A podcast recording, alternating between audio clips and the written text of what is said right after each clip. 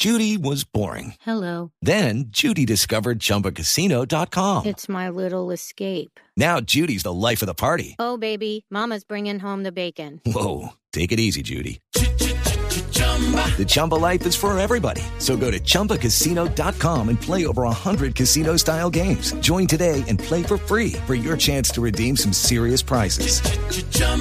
ChumbaCasino.com. No purchase necessary. Void where prohibited by law. 18 plus terms and conditions apply. See website for details. Padres con experiencia, padres nuevos, hijos únicos, hermanos, abuelos que consienten, nietos que aprenden. Vamos a construir un puente entre generaciones para que las familias crezcan y entre todos podamos cambiar el mundo. Aquí comienza Generaciones Blue, un espacio del ICBF y Blue Radio, con testimonios, guías, expertos e invitados que nos ayudarán a mejorar la vida en familia y las relaciones entre sus miembros. Generaciones Blue, estamos cambiando el mundo. Una alianza de Blue Radio y el Instituto Colombiano de Bienestar Familiar. Generaciones Blue, por Blue Radio y bluradio.com. La nueva alternativa.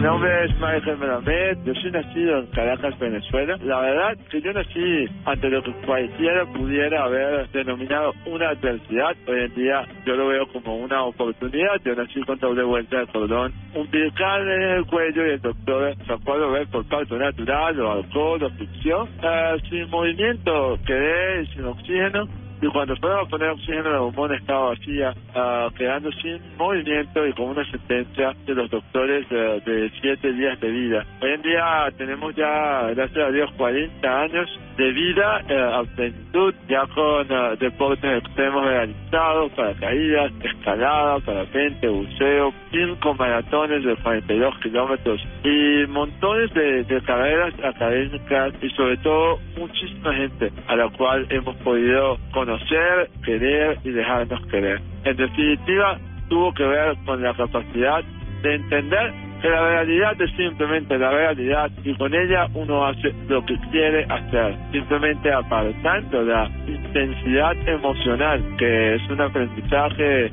social básicamente y entendiendo que cuando uno ve lo evidente puede hacerlo con lo evidente lo más ah, provechoso o lo más destructivo. Al final la elección es de cada quien y mi invitación desde acá es hacer de tu vida ah, la mejor vida posible. Les mando un gran abrazo. Bienvenidos a este programa Generaciones Blue. Si usted está allí en su casa a esta hora, fin de semana, y tiene un pedacito de tiempo, le invito a que se siente, se tome un café antes del almuerzo, llame a sus hijos, escuche este espacio de responsabilidad social de Blue Radio en alianza con el Instituto Colombiano de Bienestar Familiar, el espacio para sentarnos a conversar. El personaje que acaban de escuchar es Michael Melamed. Nació en 1975, después de un duro y complicado trabajo de parto porque su cordón umbilical venía rodeando su cuello, asfixiándolo, dejando su cuerpo sin movimiento. Fue diagnosticado con retraso motor. ¿Esto qué es? Hipotonía general de todo el cuerpo, sin posibilidad de movimiento. Y este hombre se repuso a esa circunstancia de la vida. Ingresó en la Facultad de Economía en la Universidad Católica Andrés Bello.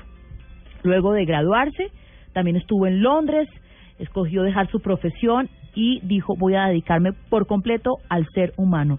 Se formó como psicoterapeuta, ha practicado deportes extremos, parapente, paracaidismo, buceo, montañismo y ahora está en el atletismo. Subió la montaña más alta de su país. Ha participado en carreras de 7 y 10 kilómetros. Con eso, con esa situación de discapacidad con la que nació. Y nosotros, entre tanto, nos quejamos. Esto diría una mamá de esas viejas. Usted se queja y mire, mire la historia de Michael. Pues la invitación hoy, Mari Carmen, buenas tardes. Muy buenas tardes, Mabel, ¿cómo estás? Bien, es a que ustedes entiendan una palabra bellísima de nuestra lengua castellana y es la resiliencia. Así es, este programa me entusiasma muchísimo porque es un programa súper bonito. La resiliencia es la capacidad que tienen las personas de reponerse a las vueltas que dan su vida, de repente un accidente de tránsito, una discapacidad, la muerte de un ser querido, todo ese tipo de cosas a las que muchos papás no nos preparan cuando estamos chiquitos, no nos dicen, hijo, usted tiene que prepararse para el dolor, para la vulnerabilidad, en algún momento todo puede cambiar y tenemos que estar preparados. A mí no me lo enseñaron, ¿a ti te lo enseñaron? No me lo enseñaron. Eso es a- a- al camino, a la caída, levantarse, la caída, levantarse y allí sí está la mano amiga de los papás. Y especialmente en este programa, el Instituto Colombiano de Bienestar Familiar, cómo lo hacemos con nuestros hijos, cómo los vamos formando para que ellos vayan edificando esa personalidad que les ayuda, les ayude a sobreponerse de la dificultad. Solange García, experta en temas de resiliencia del ICBF, está con nosotros. Bienvenida. Buenas tardes. Gracias. Eh, buenas tardes para los oyentes y gracias por estar acompañándonos y ser parte del día a día del Instituto Colombiano de Bienestar Familiar. Yo antes de que usted me empiece a, a dar las herramientas como mamá y ustedes como padres de familia, como jóvenes, como niños, si están con nosotros aquí los pequeñitos también, quiero preguntarle por su historia de vida. Porque uno no puede teorizar sobre algo sin reconocer que usted especialmente es un ejemplo de resiliencia. ¿Me explica, me cuenta? Mi historia de vida es como la de las personas de este país. Soy huérfana de padre, de madre. Tengo una familia de ocho hermanos, un número de sobrinos representativos. Soy tía abuela también. y también hago parte de las familias del país. He compartido mi vida, mis alegrías, mis momentos débiles con las personas de este país.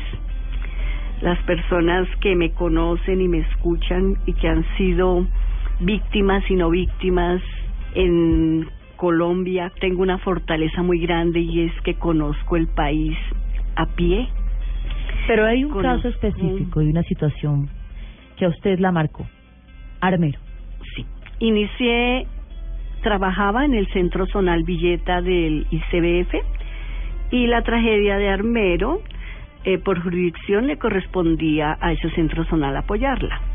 En ese momento, cuando hay tragedias como Armero, la vida le cambia a las personas y al mundo y al país porque mm, uno sabe que las cosas materiales son de paso el afecto y los ambientes y las personas que tiene al lado son para siempre, de una u otra forma. Eh, uno tiene muchas cosas materiales muy valiosas, muy bonitas, pero son de paso. Pero el afecto, el respeto, eh, el amor, el amor a todo.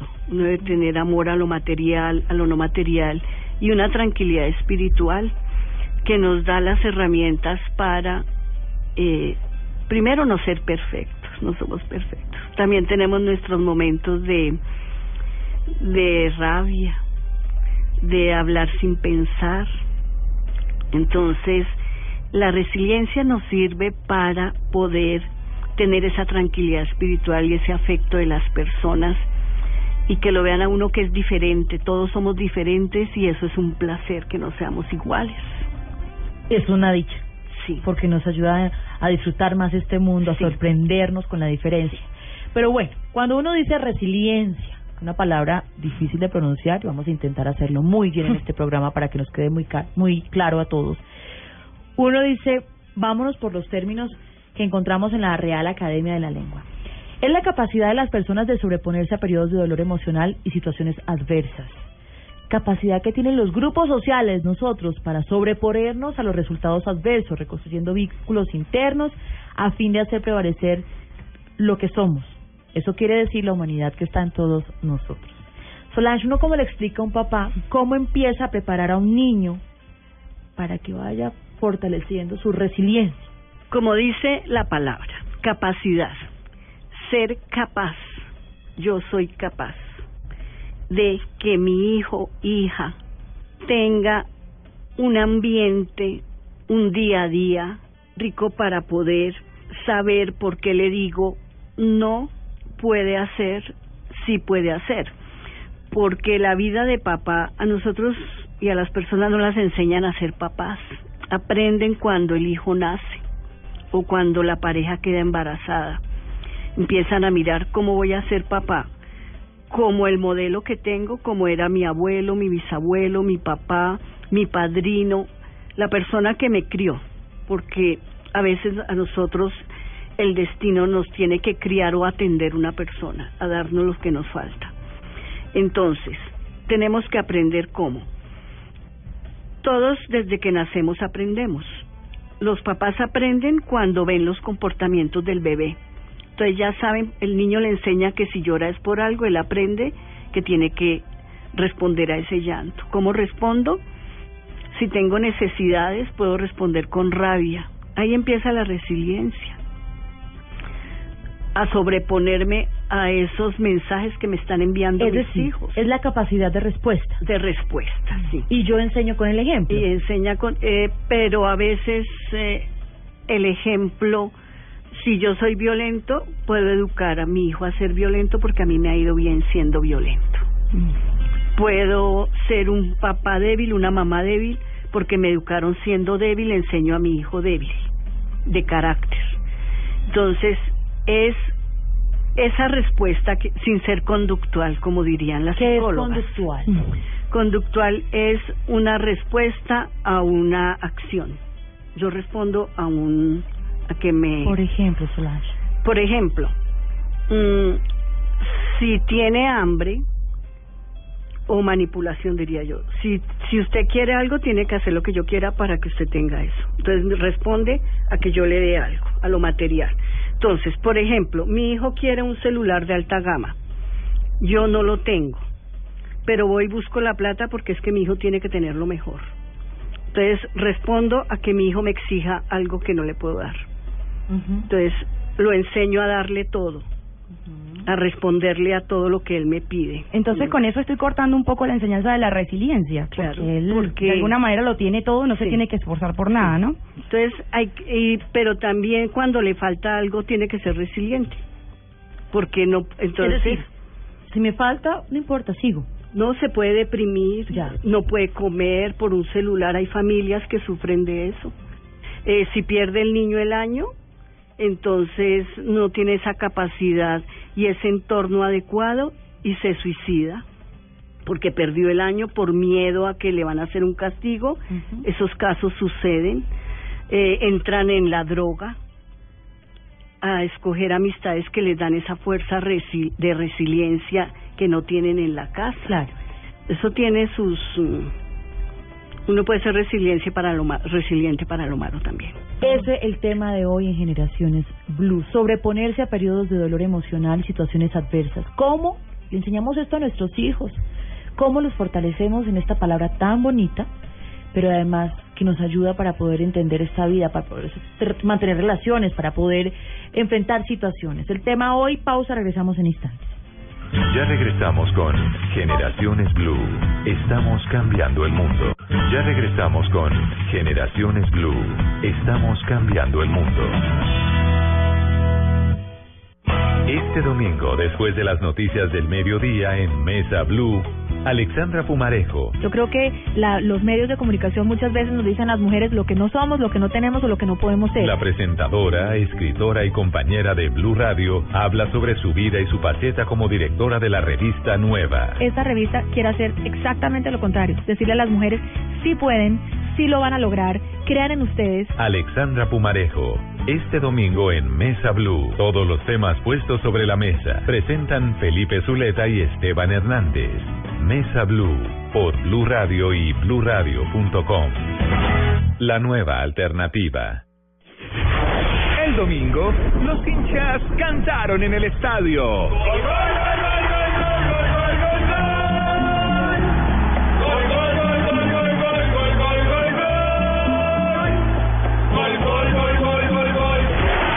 Y lo seguirán haciendo porque quieren triunfar.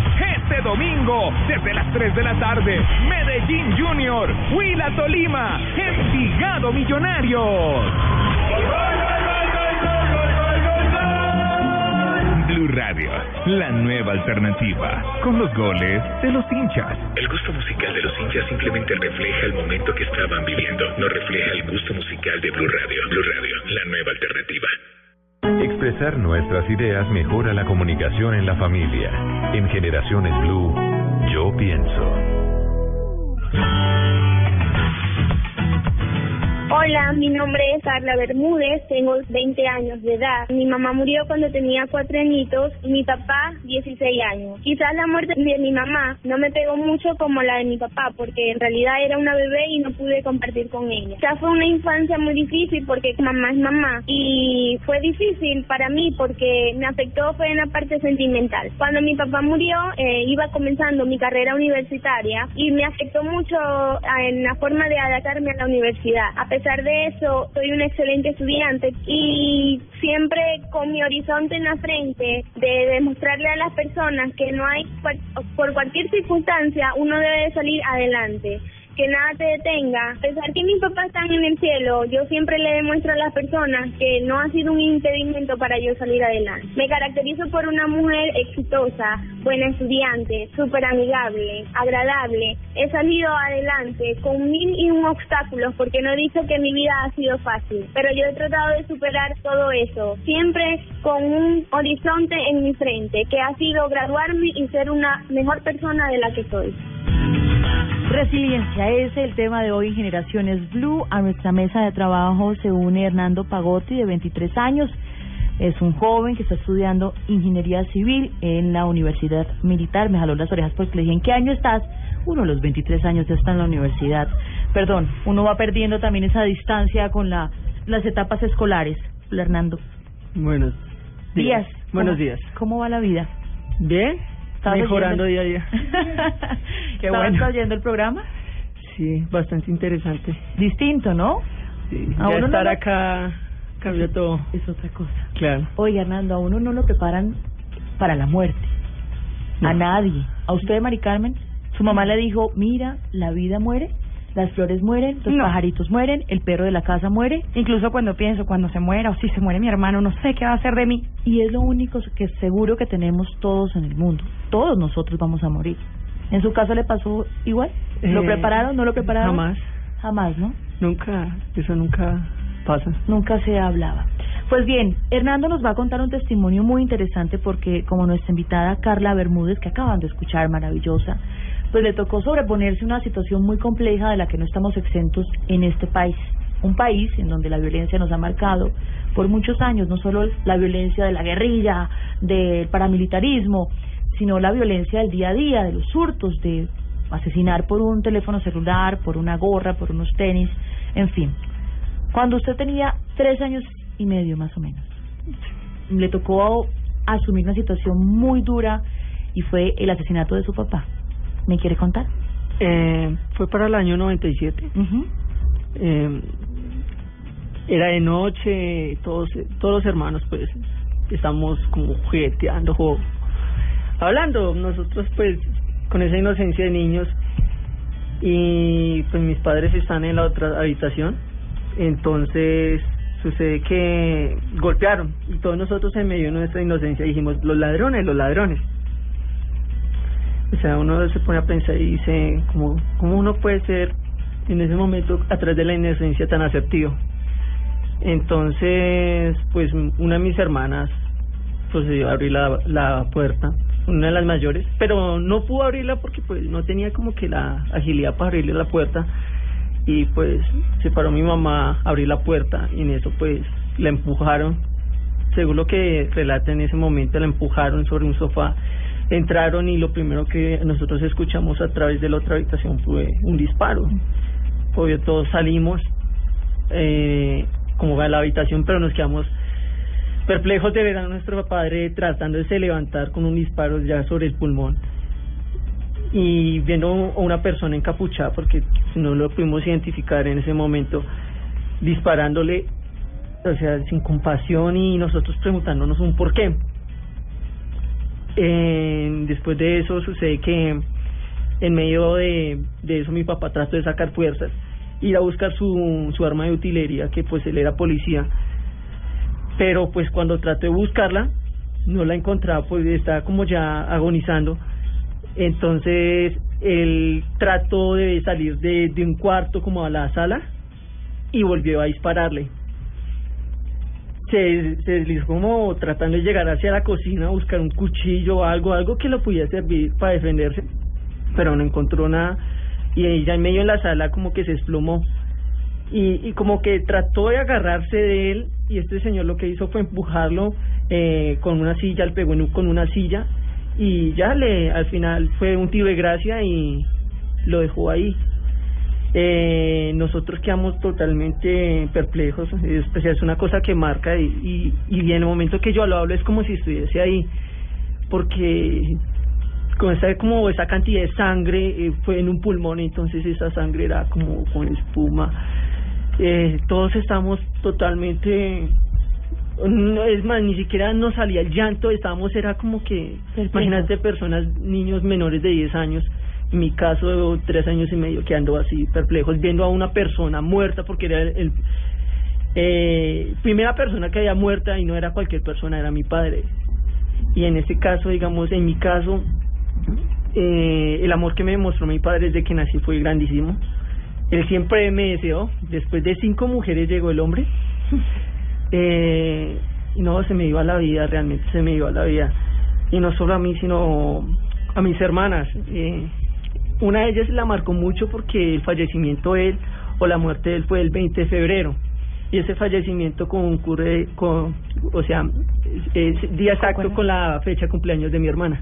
Ese día estaba de cumpleaños y usualmente siempre que pasa los cumpleaños de ella, de una u otra forma ya la afecta y yo le he dicho como tratemos de superar, pero digamos a mí se me se me revuelve todo, pero llegar el día de cumpleaños de una persona y no saber si celebrar o, o recordar o llorar Claro. es bastante fuerte. Incluso usted aquí cuando nos da su relato todavía su voz se corta, sus Sí, me da nerviosismo realmente de poder haber hecho algo, digamos, haber tenido un poco más de haber podido hacer algo en ese instante, pero no se puede hacer nada realmente.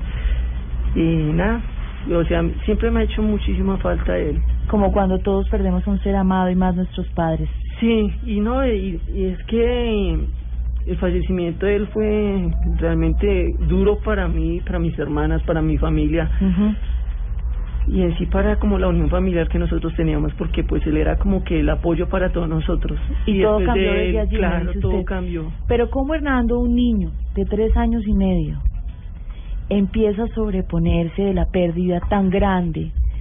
Piensen ustedes un momento, si no lo han hecho, si ya lo vivieron, el dolor de perder a un papá o a una mamá es inmenso. Más cuando usted está pequeño, indefenso, necesita la seguridad de su hogar. ¿Cómo empezó ese camino, Hernando? Inicialmente fue pues como tratar de asimilar por medio de las palabras de nuestros familiares de que mi padre había fallecido porque en ese momento yo sabía que él estaba crítico, yo lo había visto en ese momento agonizar y todo eso, pero yo tenía como que la esperanza de que se mantuviese vivo, pero no fue así. Eh, pasamos la noche a- al lado de un fami uno, al lado de unos vecinos, todos nuestros hermanos quedamos allí y pues nuestros familiares, madre y tíos se fueron a pues a resolver los inconvenientes de todo eso.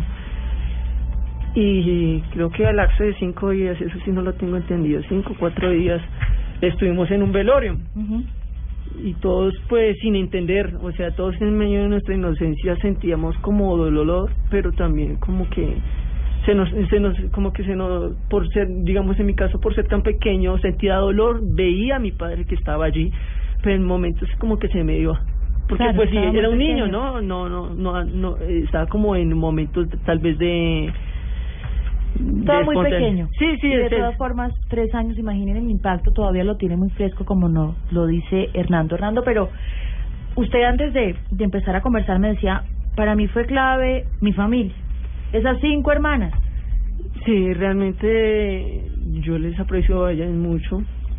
Tengo mis diferencias, mis diferencias con ellas, pero al igual el amor por ellas jamás cambia, nunca cambia. Yo creo que ellas son mis hermanas, son mi vida porque son Claro. mi familia. Me llama, me llama mucho la atención, Hernando, que tú le das palabras de aliento a tu hermana.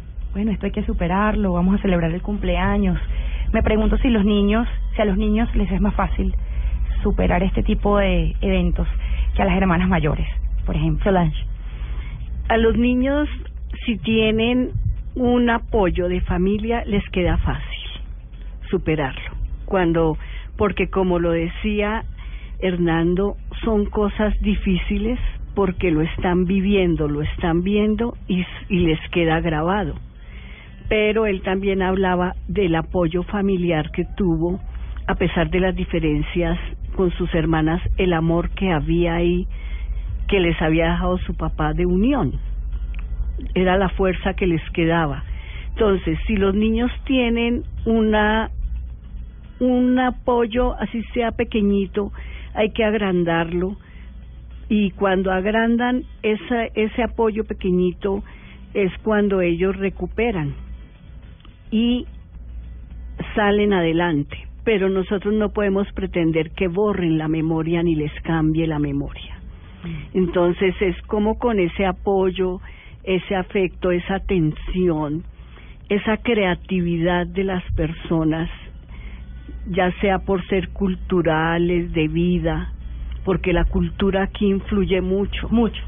Mucho porque si nos enseñan que la tristeza puede más que la alegría, entonces eso hace que se demore en recuperar y en querer ser es igual toca vivir con el ese dolor pero también tenemos cosas bonitas que pero si mi papá tenía esto que era bonito ese recuerdo también nos hace ser resilientes sí hay una realidad y es todos nos vamos a morir sí pero nuestra cultura no nos prepara para la muerte ni a los pequeñitos, ni a los grandes, ni a los adolescentes, ni a absolutamente a nadie. Nos enseña a tenerle miedo, más bien. Mucho. Entonces, no, no, yo no lo eso porque eso me da un susto. Yo no, me... no, no, no, eso no existe. Pero nos vamos a morir. ¿Cómo empezamos a fortalecer a nuestros hijos con el tema de la muerte? Porque el perro se puede morir. La mascota se muere, el pollito también puede morirse. La flor que tenías hoy y se murió. ¿Cómo empezamos a ayudarles a entender ese proceso tan difícil para ir menguando ese dolor al final de la vida? Bueno, tenemos que empezar viviendo y disfrutando las personas que tenemos al lado.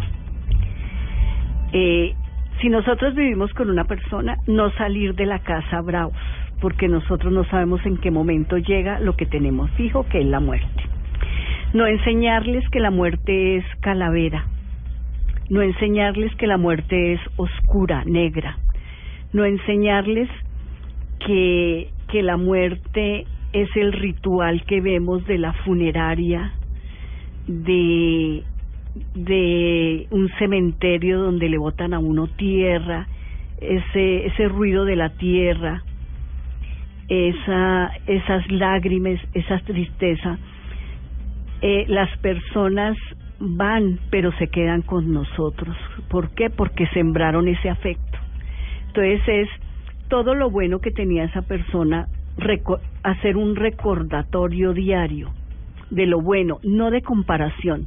Usted tiene que ser fuerte porque su papá era fuerte, su papá era el que llevaba aquí la línea de la casa. No, todos podemos seguir con la línea, todos podemos ser fuertes, todos podemos ser esa ese pilar donde todos podemos ser ese ese vasito de agua donde todos tomamos cada día ese sorbito de alegría y de felicidad. Es decir, como vivir el momento y enseñar a nuestros hijos que el momento es lo que vale la pena. En un país como el nuestro, hay que reconocerlo, violento. En cualquier momento puede suceder, usted lo decía, sale de la casa y es una tristeza, uno no decirlo, sabe. pero es la realidad. Pero uno no sabe si vuelve. ¿Qué hacemos? Esa es la realidad. ¿Cómo los preparo para que ellos vayan entendiendo no solo el peligro de la calle y el país en el que vivimos, sino en esa, ¿cómo lo puedo decir, Mari Carmen? Como, eh, pues es, es ese momento en el que uno no sabe eh, Sí, si, no- si van a estar con nosotros, si se van a quedar con nosotros o no, si les va a pasar algo, si no les va a pasar algo. Es decir, en un país como este, en Latinoamérica, en Incertidumbre. incertidumbre, exactamente. en esa incertidumbre de la vida. ¿Cómo los preparo? Yo no quiero que usted me diga ABCD, pero sí deme herramientas. Por ejemplo, cuando uno convive en pareja o con o con hijos, tiene que enseñarles a convivir. ¿Qué es convivir? Que tenemos que compartir todo con igualdad. Entonces, si nosotros estamos en peligro, en una zona de riesgo por inseguridad, en cualquier parte estamos inseguros, no hay seguridad perfecta. Entonces, es enseñarles cómo cuidarse en la calle. Por ejemplo, si vivimos en un barrio de riesgo o en el campo, ¿cómo debemos comunicarnos con las personas? Si se nos acercan, ¿cómo ellos conocen el, el medio en el que viven? Si yo me subo a un transmilenio, yo tengo que cuidarme con quién hablo, cómo Pero pararme. vivir con, un, con miedo? Ay, eso iba a Sí. preguntar. Así como, cuidado, que te no, pase algo. No, no, no porque ¿No es usted tiene que a la tener vida con miedo? No, porque la vida no es perfecta, no es con miedo, es decirles que hay cosas que no nos van a favorecer y que tenemos que estar es pendientes. Ajá, y ahora, y la mamá que se queda en casa siempre va a tener miedo de que de repente le pase algo al hijo, le pase algo al hermano, al esposo. No porque la mamita siempre, si hay ese afecto antes de salir o siempre llega cómo les fue. No, ¿qué pasó esto? Ah, mire, hay que hacer esto. Entonces si yo llego a mi casa y tengo, ahora, si tiene con quién hablar, porque a veces llegan a la casa y no tienen con quién hablar. Entonces tienen que tener ese afecto y esa fuerza para estar unidos, juntos. La familia, la tribu es fundamental. Sí. La mamá, las hermanas, en el caso de Hernando, con sus cinco hermanas, mujeres, muchas hormonas en la casa, especialmente nos decía. Oye, Hernando, para usted el concepto de la vida cambió. Pues no conocía a otro, pero le tocó asumir a golpe de aprendizaje duro. Sí, realmente, mm, digamos, si yo me pongo en comparación con una persona a mi misma edad, que tenga sus padres, digamos, misma situación económica, todo lo mismo, sí cambia mucho. Cambia mucho porque yo, digamos, perdí muchas cosas a raíz de ello. Digamos, lo que era mis padres. Pero gané algo que fue otros padres que fueron mis tíos, que fueron las personas que realmente me apoyaron y aún me apoyan y realmente hoy en día los veo mi- mis padres y si les pasara algo creo que ya no tendría otro par de padres para futuro. Claro, Ya. vivir el momento y aprovechar quienes están. ¿Y la muerte? La muerte... ¿Usted qué cree, qué piensa de la muerte? De la muerte realmente yo creo que a raíz de esto uno le pierde mucho miedo, uno le pierde bastante miedo, pero digamos en esos casos tal vez sí lo que decía la señora Solange, uno se vuelve como un poco más precavido, uno sabe ya ser más precavido con las personas que frecuenta, digamos yo no soy tan en ese aspecto tan social y tan abierto con muchas personas porque inicialmente eh, uno no tiene que entregar su confianza sino que ellos tienen que ganar su confianza uno tiene que ser muy selectivo con las personas para pues evitar futuros Sí, errores. Eso sobre los otros y sobre su vida. Sobre mi vida, eh, ¿Se la disfruta? me, me la trato de gozar mucho. Realmente trato de gozármela mucho, de ser feliz con lo que hago. ¿Tiene novia? Eh, actualmente sí. Sí, gracias a Dios. Eh, muy selectivo también en ese, en ese aspecto.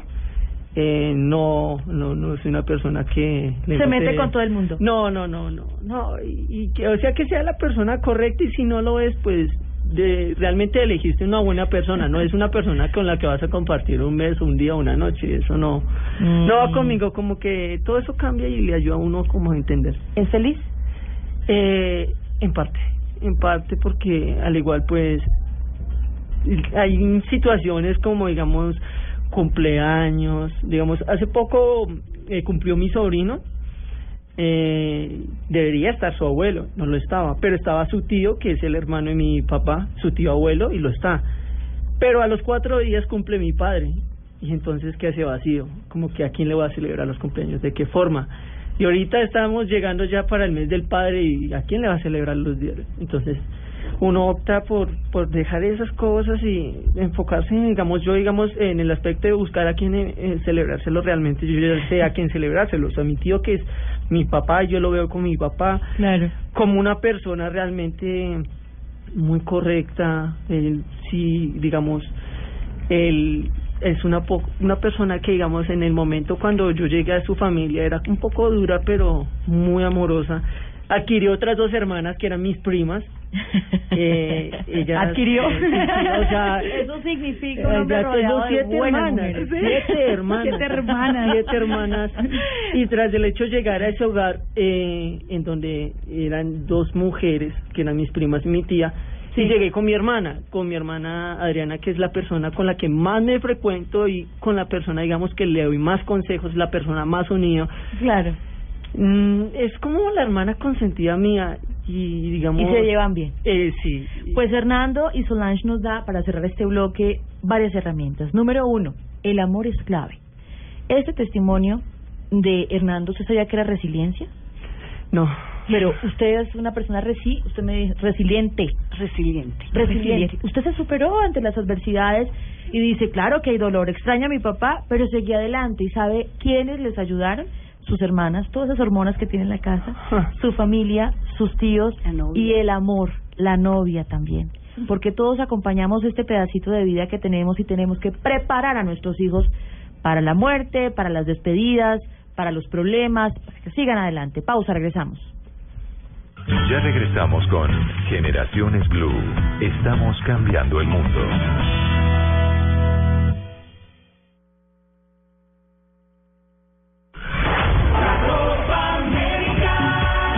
Faltan 18 días para la Copa América. Blue Radio, la nueva alternativa. Violencia sexual, violencia de cualquier tipo. Aprende cómo se maneja, cómo se evita. Este domingo en Encuentros Blue, Felipe Mayarino y sus invitados te proponen un encuentro especial para que opines sobre este tema. Este domingo después del fútbol, Encuentros Blue, para vivir bien, por Blue Radio y bluradio.com. La nueva alternativa. Estamos cambiando el mundo. Generaciones Blue. Y gracias por sus comentarios. Este espacio es para los niños, las niñas, los adolescentes, los papás, los cuidadores, las abuelitas, todas las generaciones alrededor de la mesa. Hagan de cuenta que se sientan a conversar todas las generaciones y están allí charlando sobre los temas humanos, sobre la vida en familia, la puerta cerrada, una invitación del Instituto Colombiano de Bienestar Familiar y Blue Radio. Bueno, Heidi Michelle Páez, 16 años, está con nosotros, nerviosa, pero tranquila que aquí no mordemos. ¿Cómo le fue a usted, Hernando? ¿Bien o no? Excelente. O sea, uno ya libra asperezas. Ay, divino. al- al igual, Se relaja. Al igual compartir, digamos, esto, o sea, yo lo he compartido con varias personas, pero eh, ya como compartirlo con muchas más, eh, realmente relaja mucho. Libera, ¿no? Libera mucho y creo que he tenido muchos fracasos con muchas psicólogas en ese aspecto de que tratar de liberar esto. Creo que este ha sido un, un excelente método para Ay, poder... qué bueno. Y ustedes Mm. sean cómplices de este instante tan bello. Ustedes oyentes y nosotros aquí en esta mesa de conversación. Heidi, ¿cómo está? Eh, muy bien. Tranquila, enfermó de cáncer, nos dicen a los 13 años. Sí, señora. Hoy tiene 16 años, hermosa, rozagante, la estamos viendo aquí, un poco tímida, pero nos va a contar su testimonio que es clave, como Hernando, para que nos, nos, nos podamos contagiar de sus historias de vida y enseñar a nuestros hijos a salir adelante. ¿Cómo se enteró que tenía cáncer, Heidi? Bueno, eh, no fue algo muy claro al principio. Eh, empecé a enfermar, digamos, paulatinamente. Eh, ¿Síntomas? Síntomas, eh, cansancio, mucho cansancio, eh, mareos. No, no podía pararme casi por mucho tiempo porque me terminaba mareando. Y de tanto mareo y tanta debilidad, eh, mi mamá decidió llevarme al médico. Me llevó varias veces. Cada vez que me llevaba me hacían exámenes de sangre y los doctores simplemente decían que era hepatitis, que debía volver a la casa y guardar reposo, comer bien y así duré casi tres semanas faltando al colegio con hepatitis. Ya la tercera vez mi mamá no ya no creía que fuera hepatitis porque mi hermano mayor él había tenido hepatitis y los síntomas a él eran muy diferentes y no no le habían durado tanto tiempo. Ya ella decidió que no quería esperar más, que quería que de verdad me hicieran bien análisis y mm, al hacerlos pues ya varios doctores se encerraron en un consultorio a discutir qué era lo que pasaba. Y al final decidieron internarme. Días después me llevaron a la clínica Jorge Piñeros Corpas de la 104. Sí. Y ahí es donde he tenido todo mi tratamiento hasta ahora. Heidi, ¿cómo te cayó esa noticia? La verdad, la verdad, yo al principio no la asumí. No entendía qué era. Imagínese, 13 años, ¿qué es eso? ¿Qué es eso? ¿Qué es un ¿Cáncer? cáncer? No entendía porque yo escuchaba que hablaban de leucemia, pero yo lo asociaba con anemia y yo pensaba que la anemia no era algo grave. Inclusive la anemia es grave y yo pensaba que no. O sea, yo no entendía, para mí era una gripa. Claro. Y yo lo asumía como una gripa y cuando yo le decía eso a los doctores, ellos me decían, no es una gripa. Inclusive mi doctor, que al que le agradezco muchísimo y me consiente demasiado, él siempre me decía que iban a ser solo unos días, que tuviera paciencia, que si todo estaba bien, él, él me dejaba salir. Porque yo solo pensaba en jugar, en irme con mis amigos. En... Claro. Y empieza el proceso, el difícil proceso de los que batallan con leucemia o con cáncer. ¿Cómo empezó a asumirlo? Mm, para mí, digamos que al principio yo no lo asumía bien. Yo, a mí me mandaban psiquiatras y la psicóloga del hospital y ella era muy buena conmigo y el psiquiatra también y ellos trataban de hacerme comprender que no, no iba a ser de estar solo unos días, sino más días. Y ya como que yo estaba muy encerrada en el cuarto del hospital. Lo que me pasaba haciendo como para tratar de superarlo era mm, jugar, jugar. Jugaba con las cosas que me traían mi mamá. De hecho, cuando me diagnosticaron, al, al día, creo, el día exacto, me compró un peluche, que todavía lo tengo. y le puse un nombre raro. ¿Cómo le Eh, puso? Pato Pollo. ¿Y por qué algo especial? No se sabe si es pato o es pollo. Por nada más que eso. Nada más que eso. Por las dudas, entonces pato pollo. Bueno, usted dice mi mamá. Eh, ¿Le tocó eh, quimioterapia? Sí. ¿Pelo? caí, ¿Se le cayó el pelo? Sí. Con este pelo tan bello que la vemos ahora. Sí. Creo que fueron los momentos más difíciles. Sí, eh, en realidad la, las primeras quimioterapias, bueno, eran algunas eran más que todo pastillas, entonces era algo fácil porque simplemente era tómate la pastilla y ya. Pero digamos que las quimioterapias lo terrible, por decirlo así, porque ahora yo no lo veo como algo tan malo, sino es que causan demasiados efectos, muchísimos, algunos se quedan paulatinamente quitándose poco a poco y por ejemplo, las primeras me hacían dar mucha hambre, muchísima. Entonces subía de peso. Subía de peso. Después de que acabé las primeras, bajaba de peso porque no quería comer nada, no quería probar bocado. Le daban cambios de humor a uno terribles. Yo muchas veces me porté terrible con mi mamá y eso lo sé porque pero los mismos médicos le decían a ella es normal porque ella está con el efecto de la pastilla pero yo sabía que no era que me estaba portando de esa forma y no me sentía bien con ello. Cuando comenzó a caerse el pelo, ¿qué hiciste? ¿Cómo te sentiste y qué hiciste después? Eh, habían dos, digamos que la primera vez que a mí me, la primera vez que yo supe como tal y asumí que se iba a caer mi cabello, para mí fue algo duro, porque digamos que uno de mis orgullos que sigue siéndolo es mi cabello. Es bellísimo, Ana. Sí, Igual el de su mamá. largo y está por ahí atrás. porque desde pequeña a mí siempre me miraban la cabellera y siempre decían que tenía un cabello bonito y pues para mí era mi cabello era un orgullo. Yo recuerdo que a mí unos días me entregaron un, un libro, una un, que daban en el hospital que explicaban a los niños cómo iba a ser el proceso. Y cuando aparecía la parte de que uno se podía poner lindos gorritos, como que yo no quiero un lindo gorrito, yo quiero mi cabello. Y, y eso me causó bastante tristeza. Yo no sabía cómo asumirlo. Digamos que yo vivía tratando de evitar a veces asumir las cosas como tal. Cuando se empezó a caer, yo en un principio pensé, no quiero que se me vaya a ver cabellos y que se me vea, no, yo quiero raparme cuando ya se caiga. Pero digamos que era tanto el apego que yo sentía, además que, aunque suene casi imposible, se me caía y se me caía y se me caía el cabello y no se notaba. Nadie lo notaba porque era tanto que no se notaba que se estaba cayendo.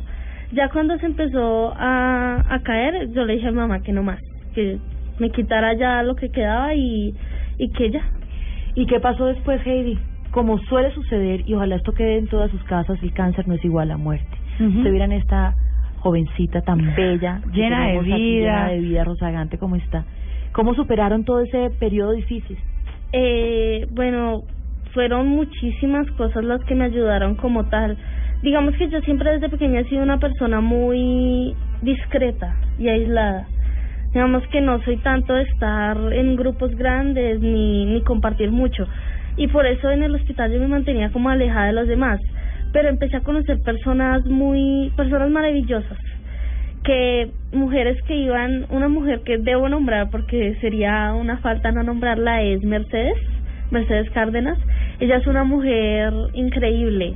También afrontó, tuvo que afrontar la pérdida de su hijo y a pesar de ello ya sigue yendo al hospital. Ella en navidades, en fechas nos hacía actividades y ella misma fue la que me hizo como empezar a salir del cuarto, empezar a dejar como estar tan alejada con los demás y acercarme a los otros y eso me ayudó mucho. Mi familia, mi tía, mis tíos, eh, personas maravillosas que uno va conociendo más y más. Digamos que hay muchas cosas que yo no podía, digamos, saber de, de mi tía o de mi tío en un principio y conocerlos más, acercarse a ellos, compartir momentos, digamos que ver las lágrimas de otros. Ay, Heidi, las lágrimas que nos salen, incluso No, aquí escuchándola tan fuerte, tan madura. Gracias por todo ese testimonio tan bello, por estar aquí con nosotros el día de hoy. Y bueno, Solange, tenemos que ir cerrando nuestro programa. Y lo que quisimos hoy, Mari Carmen, era traer testimonios de resiliencia. Para que ustedes desde el ejemplo se den cuenta que es posible. Y aquí tenemos dos pruebas maravillosas. Y nuestra experta nos va a ayudar a concluir este tema. Bueno. Escuchando los a Hernando y a y a Heidi y a Heidi, la familia llámese papá, mamá, abuelo, padrino, vecino, tío, tía, amigo, es la fuerza que nos ayuda para poder convivir en armonía. Es el modelo que tenemos de crianza, de apoyo. El barrio, el colectivo son parte de esa familia, son familia. Es con estos amigos, vecinos y familia poder tener un apoyo de cuidado temprano y de felicidad y tranquilidad. El amor no es sexo, no es solo la pareja, el amor es lealtad, es confianza, es afecto, es seguridad. Si tenemos eso, con la creatividad, con el juego, la música, el baile, el teatro, el deporte, el canto, las manualidades, nosotros, la pintura, podemos tener una resiliencia y un afecto de vida. Estos casos son de jovencitos niños muy pequeños. Pues Heidi Michel tenía 13 años cuando se le diagnosticó leucemia. Y también Hernando nos dice, a los tres años y medio me pasó algo realmente difícil. Y hoy los vemos aquí con algunos temores muy maduros, pero nos han dicho palabras en común. La familia, mi mamá, mis hermanas, y me da dolor, pero sigo adelante. Yo quiero que ustedes terminen este programa, Mari Carmen, ¿le parece? Por supuesto. por con supuesto. recomendaciones para los papás y para los jóvenes que están pasando por momentos difíciles.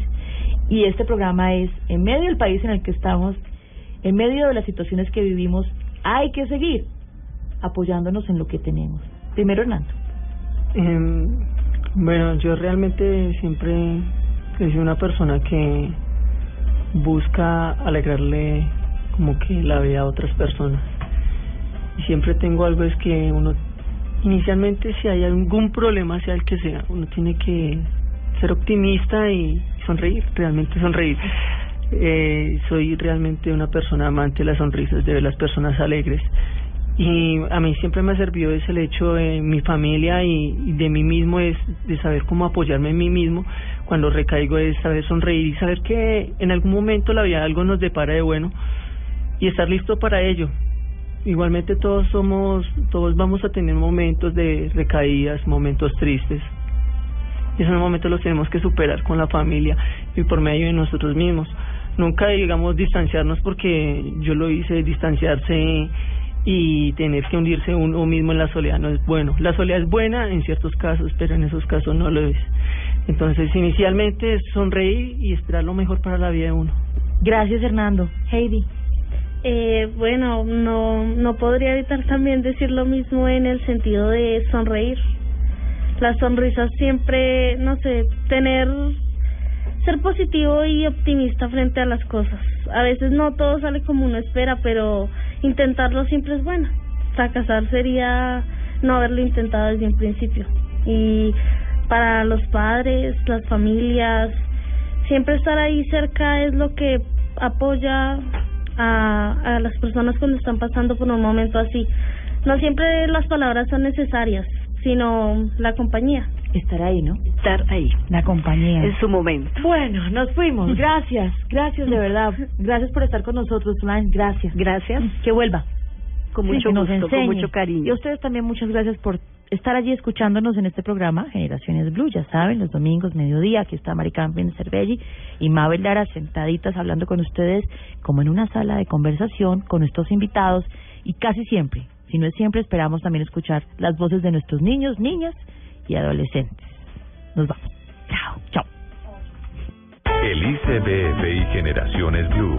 Estamos cambiando el mundo.